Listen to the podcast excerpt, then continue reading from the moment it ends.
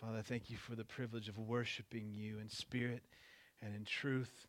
And we just ask that your spirit would continue to be among us here, would superintend our time together, would apply your word to our hearts, and all these things, Lord, we ask in Jesus' name. Amen. Well, good morning, church. I know uh, we, have got some sick kids, some families calling in this morning going, We're not bringing sick kids to church. And uh, it's Memorial Day weekend, trying to get in that last hoorah at the beach, and I'm just lamenting the onset of fall. Some of you are, are already drinking pumpkin spice, and I just want to rebuke you in the name of Jesus. it's, uh, it's too soon. It's too soon. The summers are so short here, and I can already feel the seasonal affective disorder coming on. It's, oh, man. Amen. Yeah. Some of you grew up in that, and you're like, I can't wait. No. Um, we, we are in the home stretch of Daniel. We're coming to the end of our series in Daniel. Chapters 10 through 12 are basically one long prophecy. And it's going to take us another three or four weeks to unpack that as we wrap up the book of Daniel. And when we're done, if we're still here and Jesus has not come to take us home, uh, then we'll be starting a series in the book of Ecclesiastes. Uh, Ecclesiastes is a fun book written by Solomon in his heyday when he was in his existentialist dilemma. And uh, we're going to call this series Under the Sun because uh, Solomon keeps appealing to there's nothing new.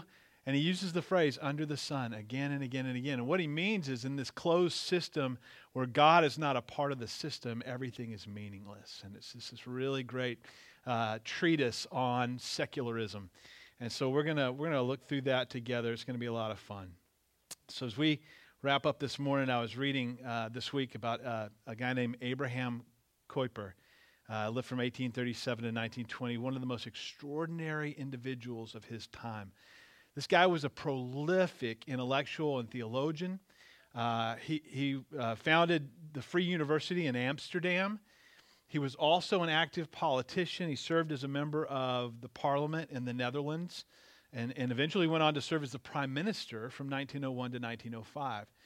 And so, not, not only a politician, but something of a theologian. And, and so, I was reading up on him this week uh, because I found this quote, and I thought this quote was really intriguing.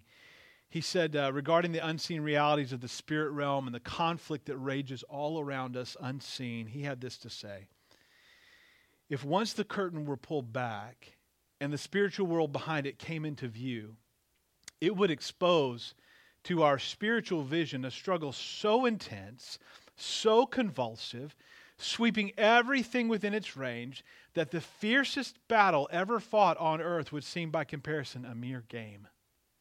Not here, but up there. That is where the real conflict is waged. Our earthly struggle here just drones in its backlash. Uh, that, that's, that's, a, that's an astounding thing to say. And, and he's absolutely right. You see, you and I were born into a world that is at war. And I don't mean a geopolitical conflict, I don't mean ethnic skirmishes. I mean a spiritual war that has been raging almost since the very beginning of time itself. And our foe, our enemy, is formidable. And his goal is to destroy us he wants to undermine and discredit the gospel and the cause of Jesus Christ. He is the prince of the demonic realm, according to Jesus in Luke 15.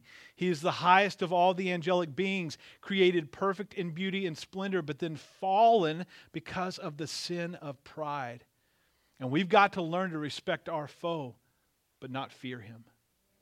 We, we need to become aware and familiar with his tactics, but not become preoccupied with them. And Daniel 10 gives us some really unique glimpses into this ongoing conflict.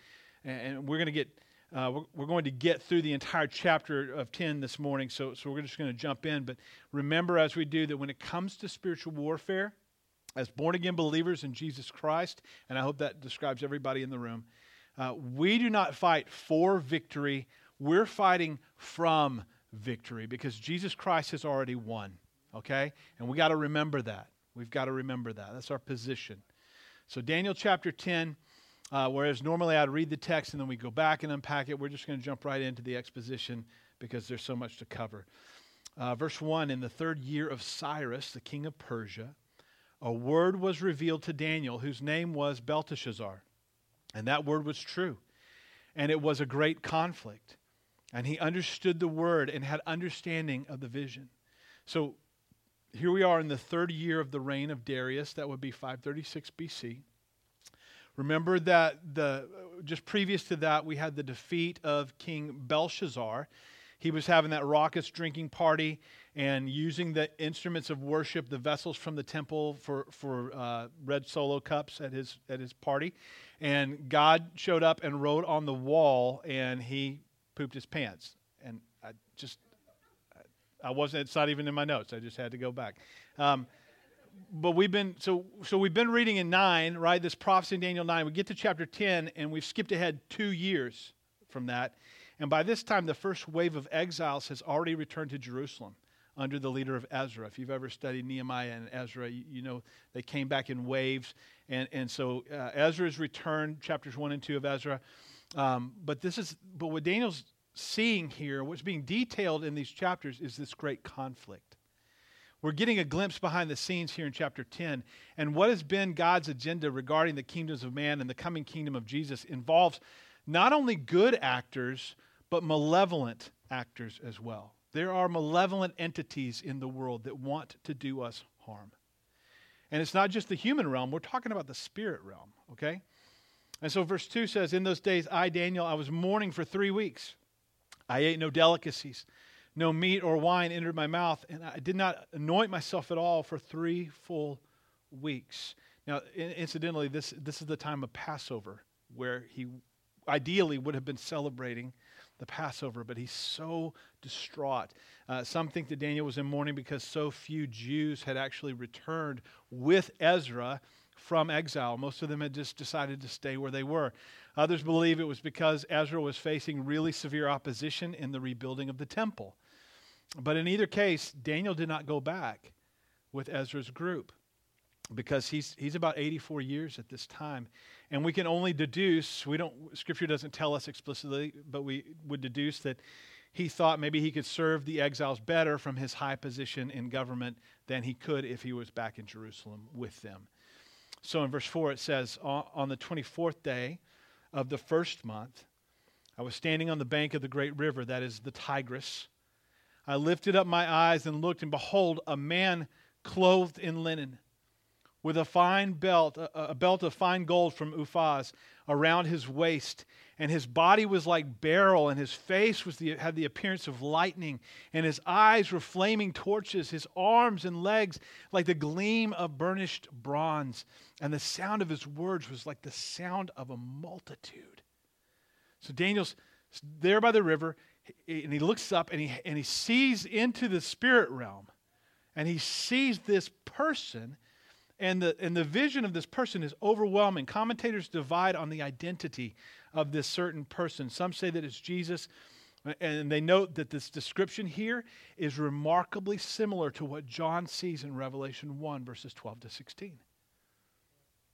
L- listen to what John wrote. Let me, let me just read it to you so you, can, so you can get the comparison. John says, Then I turned to see, to look at the voice that was speaking to me. And when I turned, I saw seven golden lampstands. And in the midst of the lampstands was one like a son of man. Do you remember that from Daniel 7? Who's that? It's Jesus, right? And, and so that Son of Man was clothed with a long robe and with a golden sash across his chest. And the hair of his head were white like, like wool, white like snow, and his eyes were like flames of fire. His feet were like burnished bronze refined in a furnace, and his voice was like the roaring of many waters. In his right hand he held seven stars, and out of his mouth came a sharp two edged sword. His face was like the sun shining at full strength. Now, I, I got to just tell you, before I undertook uh, an in depth study this week of this passage, I think I'd have been more quick to point out uh, uh, to think that this was maybe Gabriel or Michael or some angel, uh, because you'll see that um, this, this, this person who's talking later uh, has trouble getting past this demonic entity called the Prince of Persia. And that wouldn't qualify as Jesus because Jesus doesn't need help with demons. He's the Lord of Lords and the King of Kings. But, but Daniel's response here is severe enough to be telling for us. And, and I think I, I, have misunderstood the passage for a long time, and, and I'll explain as we go along. But um, Daniel's response, he's encountered angels. We, have seen Daniel interact with angels on multiple occasions. And, um, And, and, and he's seen things that no man has seen. But here, Daniel's almost catatonic. He's overwhelmed. He's in a heap on the ground, just writhing. We'll see in the next verses. And, and so I'm, I'm, I'm shifting my position here to say that I do think this is Jesus. And I do think it corresponds to Revelation 1. And I think there's a break between verses 9 and 10 that we'll see in just a minute that explains why this is the case. So follow me here as we go on to verse 7. It says, And I, Daniel, alone saw the vision. For the men who were with me did not see the vision, but a great trembling fell upon them, and they fled to hide themselves. So I was left alone and saw this great vision, and no strength was left in me. And my, my radiant appearance was fearfully changed, and I retained no strength. And then I heard the sound of his words, and, and, and as I heard the sound of his words, I fell on my face in a deep sleep with my face to the ground. So, so Daniel saw all this regarding the glorious one, but his companions could not see what he was seeing. And, and it made me think about um, Acts chapter 9 and Saul on the road to Damascus. Do you remember what happened? It says, as he went on his way, he was approaching Damascus, and suddenly there was a light from heaven that shone all around him. And he fell to the ground. He, he got knocked off his horse, and he, and he heard a voice saying, Saul, Saul, why are you persecuting me? And he said, Who are you, Lord? He's, this bright light in the sky. And he says, I am Jesus whom you are persecuting. But rise and enter the city, and you'll be told what you are to do. But the key verse is 7. It says, And the men who were traveling with Saul stood there speechless, hearing the voice, but seeing no one.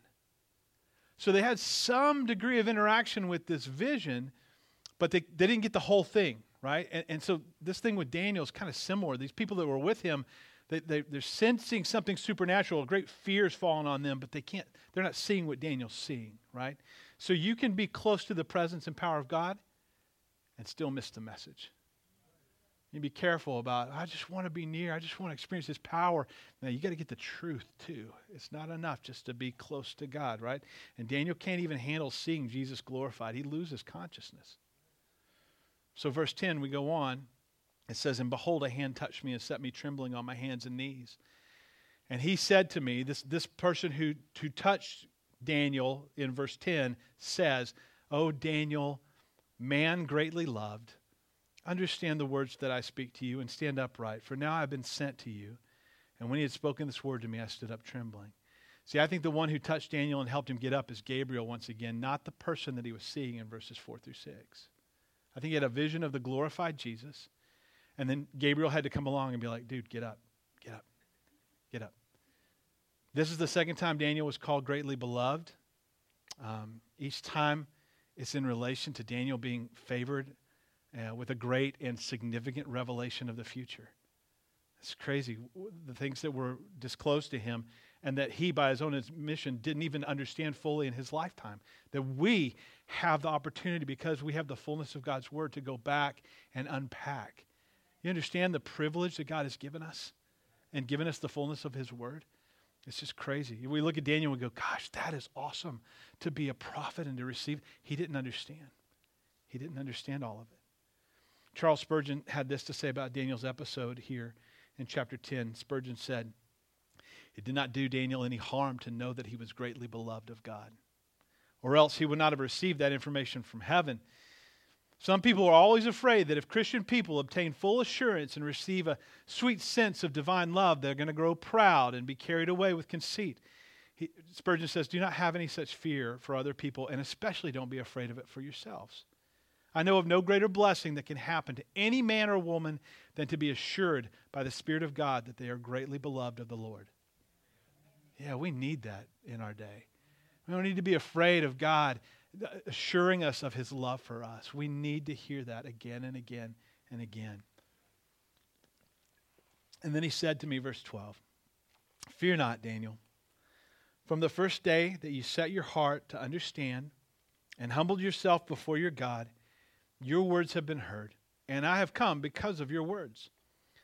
The prince of the kingdom of Persia withstood me 21 days, but Michael, one of the chief princes, came to help me for I was left there with the kings of Persia, and came to make you understand what is, uh, what is to happen to your people in the latter days. For the vision is for days yet to come. Just, it's just like stop, full stop. Like, wow, did you did you catch that? I mean, what is going on? What, what is going on in the angelic realm? This, this is a crazy passage. You understand? This is a crazy passage. God responded to Daniel's prayer at the very moment that he made his request known, even though the answer took time to arrive. Daniel had been in great and serious prayer for three full weeks, waiting on an answer, not knowing the reason for the delay, not knowing what the answer would be. He's a man of perseverance. And, and, and as an aside, we need to learn that discipline if we're going to walk in victory. We got to learn to persevere in prayer. But we see that this angel is dispatched because of Daniel's prayer immediately. And this is another of many reminders of the book of Daniel that prayer matters. Prayer is important. But, but it's, not, it's not some therapeutic exercise that, that only benefits the person who prays, like, oh, that just made me feel better. That's not, it's effectual. It accomplishes things. And when my kids were little and, and, and they would be somewhere else in the house and I'm doing something, I hear them start calling my name like they're in trouble. You know what daddy would do? Daddy came running. And the whole house is shaking. Dad's like, boom, boom, boom, boom, big footsteps come, right? I cared. I care about my little ones, right? Our Father cares for us. We, we, we cry out to Him. Our prayers are effectual, they accomplish things. It's essential to the Christ follower that we pray. And then, and then there's this Prince of Persia character. Since this Prince of Persia was able to oppose Gabriel in coming to Daniel, we, we can know that this is more than a, a mere human, and therefore some kind of angelic being as well. We know that he's malevolent, he's evil, uh, because he's opposed to the word of God coming to Daniel, stood against the angelic messenger that had been sent. So now we're dealing with a demonic captain or prince or ruler. And in every instance of these verses, the Hebrew word for prince is sar. And sar is defined as head over, in, as in rank or class. It means captain, chief, or steward over. And the Israelites, actually, it's interesting because the Israelites used this word when they were angry with Moses, when God appointed him uh, privately, and then Moses was like, okay, I'm going to start leading. And then the Israelites were like, how dare you set yourself over us as Sar uh, in Exodus 2 and in number 16? How, how dare you presume to rule over us as a prince? Right? And so, of course, God's the one that appointed Moses, but that's not the point. Moses, over the people in a position of authority, is the, the word that's being used here to describe this entity, this prince of Persia. So we see that these demonic beings are referenced as beings classified according to rank. They've been given stewardship in the kingdom of darkness, as demonstrated by geographic place names being attached to the title prince. And so it's interesting to note and Gabriel uses the same verbiage referring to Michael the archangel. He says, Your prince, Daniel, the prince of your people. So it seems then that we can infer that Michael has been given charge over the nation of Israel as a, as a protector. Um, and we can deduce that this prince of Persia was, and, and I guess presumably still is, a demon of high rank that opposed the answer to prayer. There's a lot going on here. I mean, this is not what you came to church for this morning, going, What in the world are we reading? Is this a Frank Peretti novel? No, this is this is Daniel. This is Daniel. Um, verse 15. When he had spoken to me these words, I turned my face to the ground and I was mute.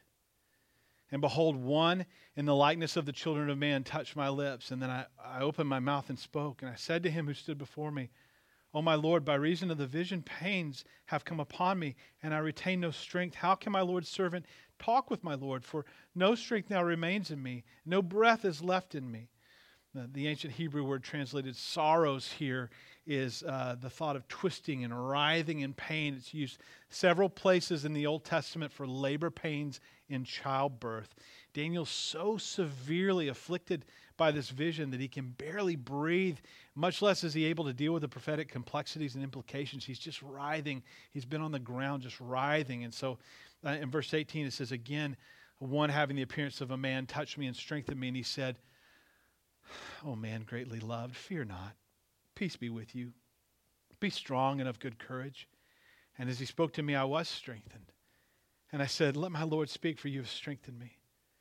And he said, Do you know why I've come to you? But now I will return to fight against the prince of Persia. And when I go out, behold, the prince of Greece will come. But I will tell you what is inscribed in the book of truth. There is none who contends by my side against these except Michael, your prince. This is wild. This is wild. Daniel's about to receive the answer to his prayer as we go into chapter 11 but the battle's not over for this heavenly messenger. He has to, he, he has to battle the prince of Persia again, and then the prince of Greece, who's going to come later. And, and, and, so God is watching out for Israel. God's working behind the scenes in the spirit realm. This tells us that Satan, because he is finite and he's limited, he has to organize his forces much like we would organize our military. Uh, are there demonic entities assigned to geographic locations today? I, I would say yes. You better believe it. Do you honestly, I mean, think about it for a minute. Do you honestly think what's happening in Seattle, Portland, and Minneapolis is merely human in origin? It's demonically inspired. There are demons behind this. And when you, when you read that BLM is holding seances to call up the spirits of their ancestors to empower them, like we know that they're not talking to their ancestors, they're talking to demons. Okay? This is a big deal. We're, we're, uh, to, think, to think that those are their ancestors, like, well, the Bible tells us that that's not true. I, I would, I would hope that we, the Christians, the church, would have opportunity to, to bring clarity to this in the days ahead. We pray for their salvation. But um, from this passage in Daniel, we see that God is faithful to supply the strength that we need. And I don't know about you, but I'm really tempted to be jealous that it came through glorious angels to men like Daniel and not to us. I, am I'm tempted. I'm, like this, I'm just feeling kind of left out. And, and then I step back, and the Holy Spirit says, You're not thinking clearly, son. You're not thinking clearly. Because the reality is, we in the, in the New Testament times, in the, in the church age, have a far better situation than any Old Testament saint, including Daniel. I mean, think about it. Well, what does Scripture say? Every time that a person in the Old Testament was used of God, it says the Spirit came upon Samson or David or Jephthah or whoever it was. And then the Spirit departed, right? Because they were under the law. They were still unclean. They, they were not saved at that point, the way that we're saved. The, the, the grace of God, the, the gospel wasn't presented in that way, right? So the Spirit would come upon them, the Spirit would depart from them. And then we get to the new covenant, and this reality is, is markedly different. It says the Spirit doesn't come upon you now, believer in Jesus Christ. The Spirit comes to live in comes to dwell in you, takes up residence in you. That's crazy. And so that, that third person of the Trinity lives in us now. The Holy Spirit supplies all of our needs according to his riches and glory. And so our situation is infinitely better infinitely better. I, have asked uh, groups of young adults this question uh, on several occasions. I said, man, what would you prefer? Like coming to church the way church is now, or if Jesus was still alive on the earth and he was pastoring a church, what would be the better situation? And almost always, like most of them are like, I'd go to Jesus church. It's like you and about two billion other people would try to cram into Jesus church every week. And there'd be no other pastors and no other churches because nobody would want to go hear somebody else. They'd all go to Jesus' church right? And he knew that that wasn't going to work. So he said, I'm out. Whoop, back to the Father, Holy Spirit. Now there are churches everywhere. The expressions of the body of Christ are everywhere, right? And not all trying to cram into Jesus' church every, every Sunday. We, we are, but, but it's, it's, it's spread out, right? It's decentralized. And I love that. And I love this admonition to Daniel here in the text. I love what Gabriel says to him. He says, Be strong and of good courage. Be strong and of good courage. The New American Standard, I was reading, I always read a couple of different translations when I'm studying during the week. It says, Take courage and be courageous. I love that repetition. Take courage and be courageous. In other words, don't just receive courage into yourself to assuage your fears internally, but then put it to use as you operate in the world around you, right?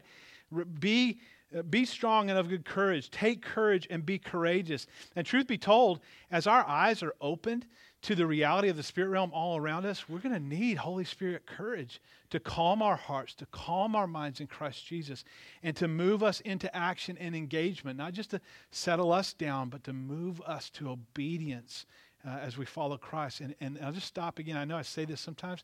If you could see what happens all around this building on Sunday mornings in the spirit realm, you'd be astounded. You would be astounded.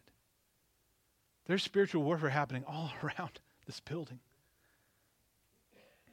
And, and sometimes I'm really jealous to see it, and other times I'm just really glad that I can't because I think it would scare me half to death.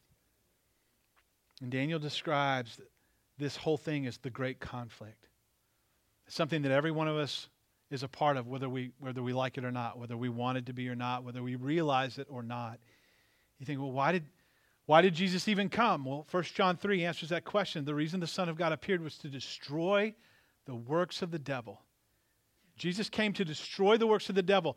The day of Satan's final destruction has not yet come, but it is coming. It is coming. Revelation 12 12 uh, it says, Woe to you, O earth and sea, for the devil has come down to you in great wrath because he knows that his time is short. He knows that his time is short. As the days draw near to the return of Christ, evil is ramping up because he knows his time is short. He's focused and constantly seeking to take ground. He doesn't waste a single minute because he's finite, he's limited. He's got to make the most use of the time he has. Uh, Jesus, uh, or excuse me, Paul calls him the prince of the power of the air. And uh, again, we see that word sar, right, for prince. And there's so much there that I want to say on this topic about spirit realm, about angels, about demons, about the battle that's raging all around us. Uh, but, but as I thought about this this week, I thought you guys weren't going to really probably sit for a 90 minute sermon. So, what I'll do is I'm just going to give you two key scriptures here this morning as, as, we, uh, as we wrap up chapter 10. And the first one is Ephesians 6, classic passage on spiritual warfare. Ephesians 6, verses 10 through 12. Listen to what Paul says. Just giving just a quick little primer at the end of his letter to the church at Ephesus on spiritual warfare. And he says, finally, you got all the other stuff straight your, your home life, your marriages, your family, your kids. You got all that stuff straightened out and you're, you're honoring Jesus. Finally, be strong in the Lord and in the strength of his might. And, and what he's saying is you have to allow yourself to continually being strengthened by the power and might of God that's been made available to you uh, because of your right standing, because of Jesus. It's not a one and done. So, well, be strengthened in the power of his might. Well, that happened to me in 1982. So, no, I need that today. You need that today. And you're going to need it again tomorrow. You're going to need to be strengthened in the power of his might. He says, put on the whole armor of God that you may be able to stand against the schemes of the devil. Well, how do we do that?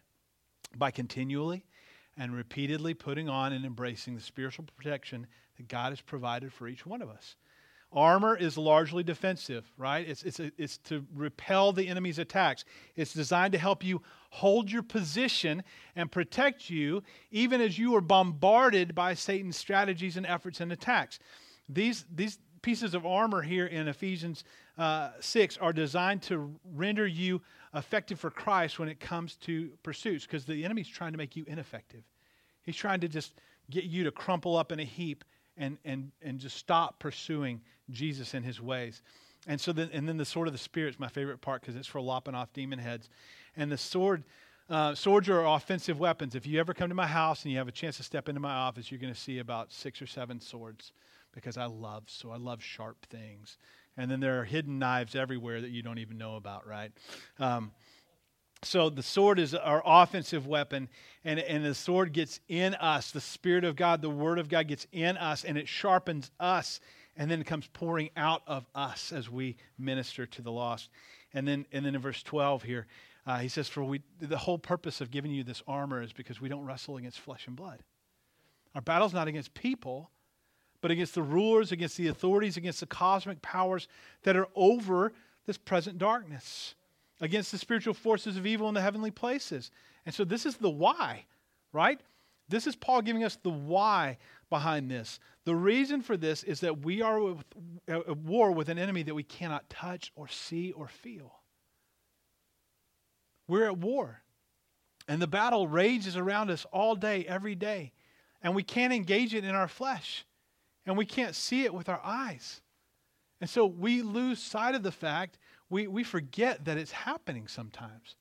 And we just kind of get into this routine and we settle into complacency and we forget about this reality. It's not a war against physical adversaries. It's not a war against people. It's not a conflict uh, that is circumstantial. It's not even against organizations. It's, it's a hierarchy of demonic adversaries. It's an army of hellish creatures that are opposed to us in every way. And, and, and we're told in the scripture that the purpose that they have is to steal, kill, and destroy. And scripture is really loud about this. And yet, it seems like the church, we the church, lose sight of it pretty regularly. We just kind of drift into complacency. We drift into, man, I got to run errands today. Oh man, that, that guy at Walmart, he, was, he, he asked me for five bucks. Man, I'm glad I, I'm glad I steered clear of that guy. You know, it's like, wow, what if, what if for just a minute we had a Daniel moment and we could see the reality and we could stop and pray for people. We could stop and engage them with the gospel. And we considered that what we were doing in those moments is not just ministry, being good Christians, but it's warfare. What if we could get in that mindset, right? Scripture's loud and clear. Loud and clear. So funny, yesterday, I was, uh, two days ago, I was asked at the last minute on Friday to pray at a local political rally. Um, to, to pray over the candidates and uh, over our and open the time that we had together at, the, at this event. And so uh, I said, yeah, sure, I'll, I'll do that. And, and so I got up to pray, and I thank God for the candidates who are honorable, and, and I thanked God for those who still have good morals and values. And I, and I asked God to bless and use those candidates who would honor Him and stand for what is right and good to, to bring an end to lawlessness in our state and in our nation. And then I wrapped up my prayer with one last statement that may have gotten me disinvited from ever getting to do this again. I said this, and I didn't know that I was, I'll just tell you what I said. I said, Our hope is not in the political process, nor is our hope in conservative candidates. Ultimately, our hope is in you alone, Lord. Amen. And I looked up and there was a whole sea of people going, Why are you here? This is our hope. These people, these candidates, their office, their election, that's, that's our hope. And it's like, no, it's not our hope. That's not our hope. Never seen so many looks of confusion mixed with consternation. Uh, We've, we've never been more apt to put our hope in all the wrong things than we are at this very moment. The more beleaguered we are and, and embattled we are in this world and in our culture, the more apt we are to grasp on to something else for hope.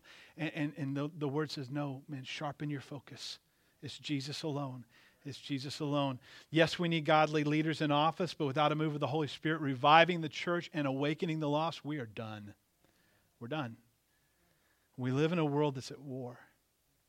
We live in a world that's at war. This thing is happening all around us. Uh, we see it every day the corrupt leaders, the politicians, the riots, the looting, the crumbling of our culture. That's all seen. That's all in the physical realm. But do not forget for one moment that there is an unseen power behind it that is just as real and just as deadly as anything that you can see with your two eyes. That's the reality where we live. And the church has to awaken to the fact that there is an invisible realm all around us that is just as real as the world that we see every day. And as a very important aside, I say this is one of the many reasons why you cannot harmonize naturalism, Dar- Darwinian evolution, with Christianity. You can't do it. It, it doesn't work. And I'll tell you why. Because we are not a product of space plus time plus chance. You're not lucky mud. You're not space dust. Okay? That's not how this thing happened. You, you have inherent worth and value and dignity for a reason because you're made in the image of God. And that's not even the main point. The main point of this whole divide between Darwinian evolution and, and biblical Christianity is that um, the physical universe is not all that there is. See, naturalism says the physical universe is all that we all that we have. It's all that is. And and and, and we're going no. Like read the Bible. There's an immaterial reality all around us. There are sentient, thinking, decision-making beings that are just as real as you and me that you can't see. And that's not the case in naturalism. The physical universe is all that is and all that ever will be. And the worldview that worldview does not cohere with the Bible in any way, shape, or form, and we should not try to synthesize them. And when we read passages, when we just read books like Daniel, angels appearing, bringing messages from an unseen God, telling the future in advance, we go, yeah, naturalism, pfft, it doesn't work. It's not a coherent worldview. And, and on the topic of the supernatural and angels and demons, I know I say this from time to time, but there are angels in this room right now at this very moment. And if you could just see one, you'd be terrified. I mean, I'm talking about the good ones, right? They're majestic and, and terrifying. Terrifying, like suddenly looking up in the Serengeti, standing there with nobody around you and realizing that there's a massive lion 10 feet from you. You go, wow, pretty kitty. I'm about to die, right? There's this mix of like appreciation and, oh, that's majestic and beautiful, and I'm in mortal peril, all mixed together at the same moment, right? That's, that's what angels are like.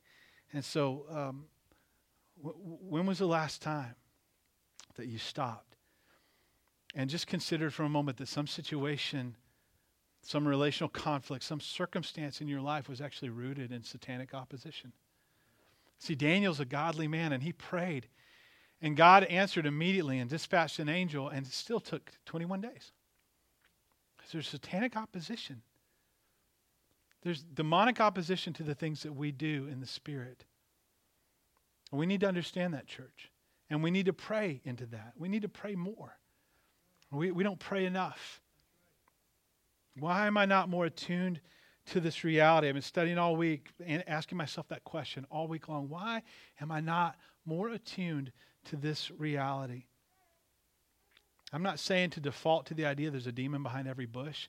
I'm just saying that as born again disciples of Jesus Christ, we ought to be more aware every day of the spiritual reality that we navigate in this world. We need to ask God for eyes to see, ears to hear, hearts to understand what's really happening in these moments. Uh, Paul, Paul, again, 2 Corinthians 10, he says, though we walk in the flesh, we live in these bodies of flesh, right? He said, we're not waging war according to the flesh. Our war is not with physical weapons, right? He says the weapons of our warfare are not of the flesh, but they have divine power to destroy strongholds. Paul says we destroy arguments and every lofty opinion that's raised against the knowledge of God, and we take every thought captive to, to obey Christ, being ready to punish every disobedience when your obedience, church, is complete. When we are walking with the Lord, our war is not, it's not a physical war, it's a spiritual war in, in a realm that we can't see. You can't walk up and punch a demon in the face or put one in a chokehold or you can't shoot one with your AR 15 or your Glock 19. Man, I'm feeling violent today for some reason. I don't know. Now, we're dealing with spiritual entities and, and we, we can't wage war the, war the way that we think we would wage war. The weapons God has placed at our disposal are incredibly powerful weapons, but just like physical weapons, they take time and discipline to wield them effectively. I'm, I'm pretty good with a sword because I've been handling swords and knives for a long time. I'm just getting into handguns. And so it was really funny. A couple weeks ago, I took Jen and we went to the range and we took like a beginner's handgun class. Now, you, give me a rifle, I'm, I'm good all day long. But handguns are a different thing, right? And I realized like it takes a lot of discipline to, to not just wheel around to the instructor and be like, hey, did you, right? It's like, whoa, whoa, whoa, what are you doing? What are you doing, right? There's, there's the discipline and routine and to, to wield a weapon and, and to learn to handle it properly and to use it effectively takes practice and time and consistency we need to be reading our Bibles. We need to be in the Word of the God. The Word of God, that's the sword of the Spirit, right? There's just there's some practical application here for us, I think. We're dealing with spiritual entities. We can't wage war the way we normally wage war. Starts with our thinking and our mindsets. What am I allowing into my mind every day? What am I taking in that's shaping the way that I think and feel? Is, my, is the content of the media I consume godly and good? Is it helping me to stay focused on the mission, or is it distracting me? Is it leading me into temptation? Is it leading me to sin? It starts with our mindset. Now, most of us in the church today are compromised in our ability to wage war because of what we allow into our hearts and minds every day. That's just, that's just the reality. That's the reality. And compromise means ineffective, and that's exactly where Satan wants us to be. He wants us to be ineffective. So, my question what are, what are you going to do about it? I'm not going to give you three points. If you do these this week, you'll be good with God. You'll be effective. I'm not interested in doing that. Like, what are you going to do about it? What am I going to? I'm asking myself the same question as I go home today. What am I going to do different this week so that I can be more effective for the kingdom of God? I'm going to be used of the Holy Spirit to bring the gospel to the lost and to oppose our enemy as he tries to take ground from us. What are we going to do about it? You see, our foe is formidable, and his goal is to destroy us and to undermine and discredit the cause of Christ. He is the prince of the demonic realm. He's the highest of angelic beings, fallen because of the sin of pride. He appears as an angel of light so as to deceive us. And we've got to learn to respect our foe, but not fear him. We've got to become uh, familiar with his tactics, but not preoccupied with them. Because as born again believers in Jesus Christ, we're not fighting for victory, we're fighting from victory. Jesus has already won the war. Amen. Amen. Let's pray together. We're going to do what we've done a couple of times in the past. I'm going to just give you an, uh, a, a sentence or an idea and let you pray into that for just a moment. We'll do a couple of those and then I'll wrap us up.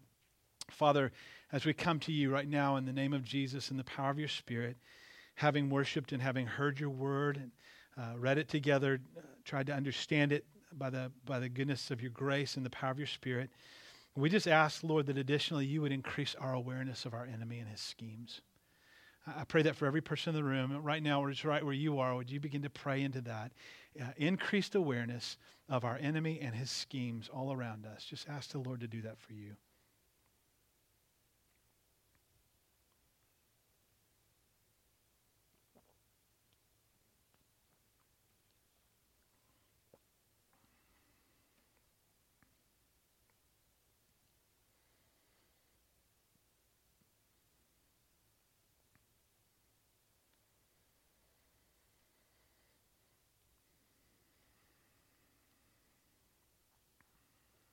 Jesus says you answer that prayer in our hearts, in our lives this week, even today. We acknowledge that the key to the power to defeat our enemy is holiness. When we are not holy, uh, experientially, we're not holy in the way that we're living, we are ineffective for your kingdom. We are letting sin into our lives, letting it dictate how we live and so, Lord, we just stop and we ask for increased holiness in our personal lives and in the church collective, Lord. Pray that right now. Just ask Him for holiness.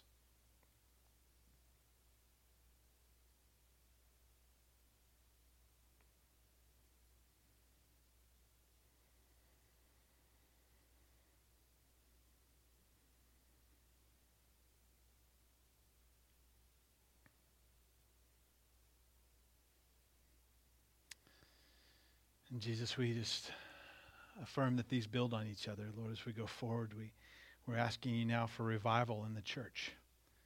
And that that revival in the church, I think we, we get it wrong. We talk about a revival in our land, but uh, revive is to bring back to life that which was alive. And we, we need uh, an awakening in our land so that the lost would come to know you. But the church needs a revival. The church needs a revival. Would you send that? Lord, we ask you for that right now in Jesus' name.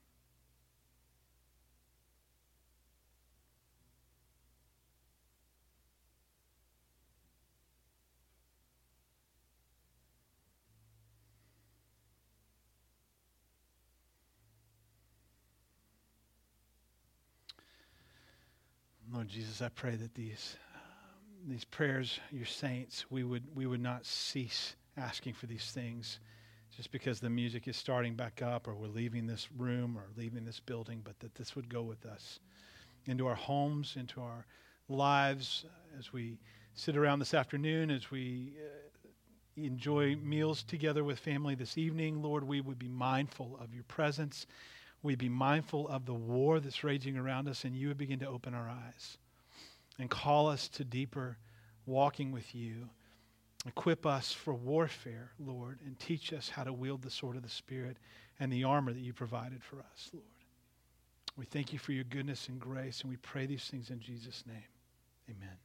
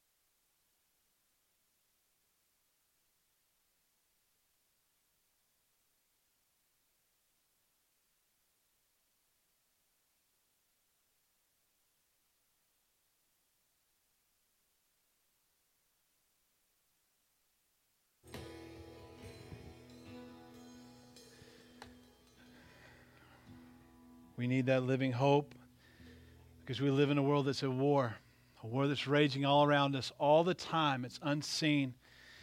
So I encourage you this morning go in the power of the Holy Spirit and wage war on our enemy. Make war. I love that Latin uh, parabellum is to prepare for war. And I didn't say parabellum, fac bellum. That in Latin means make war.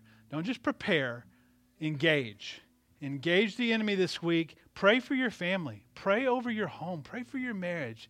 Engage in warfare. Go in the power of the Spirit and rescue men, women, boys, and girls from Satan's clutches by proclaiming the gospel of Jesus Christ. Amen?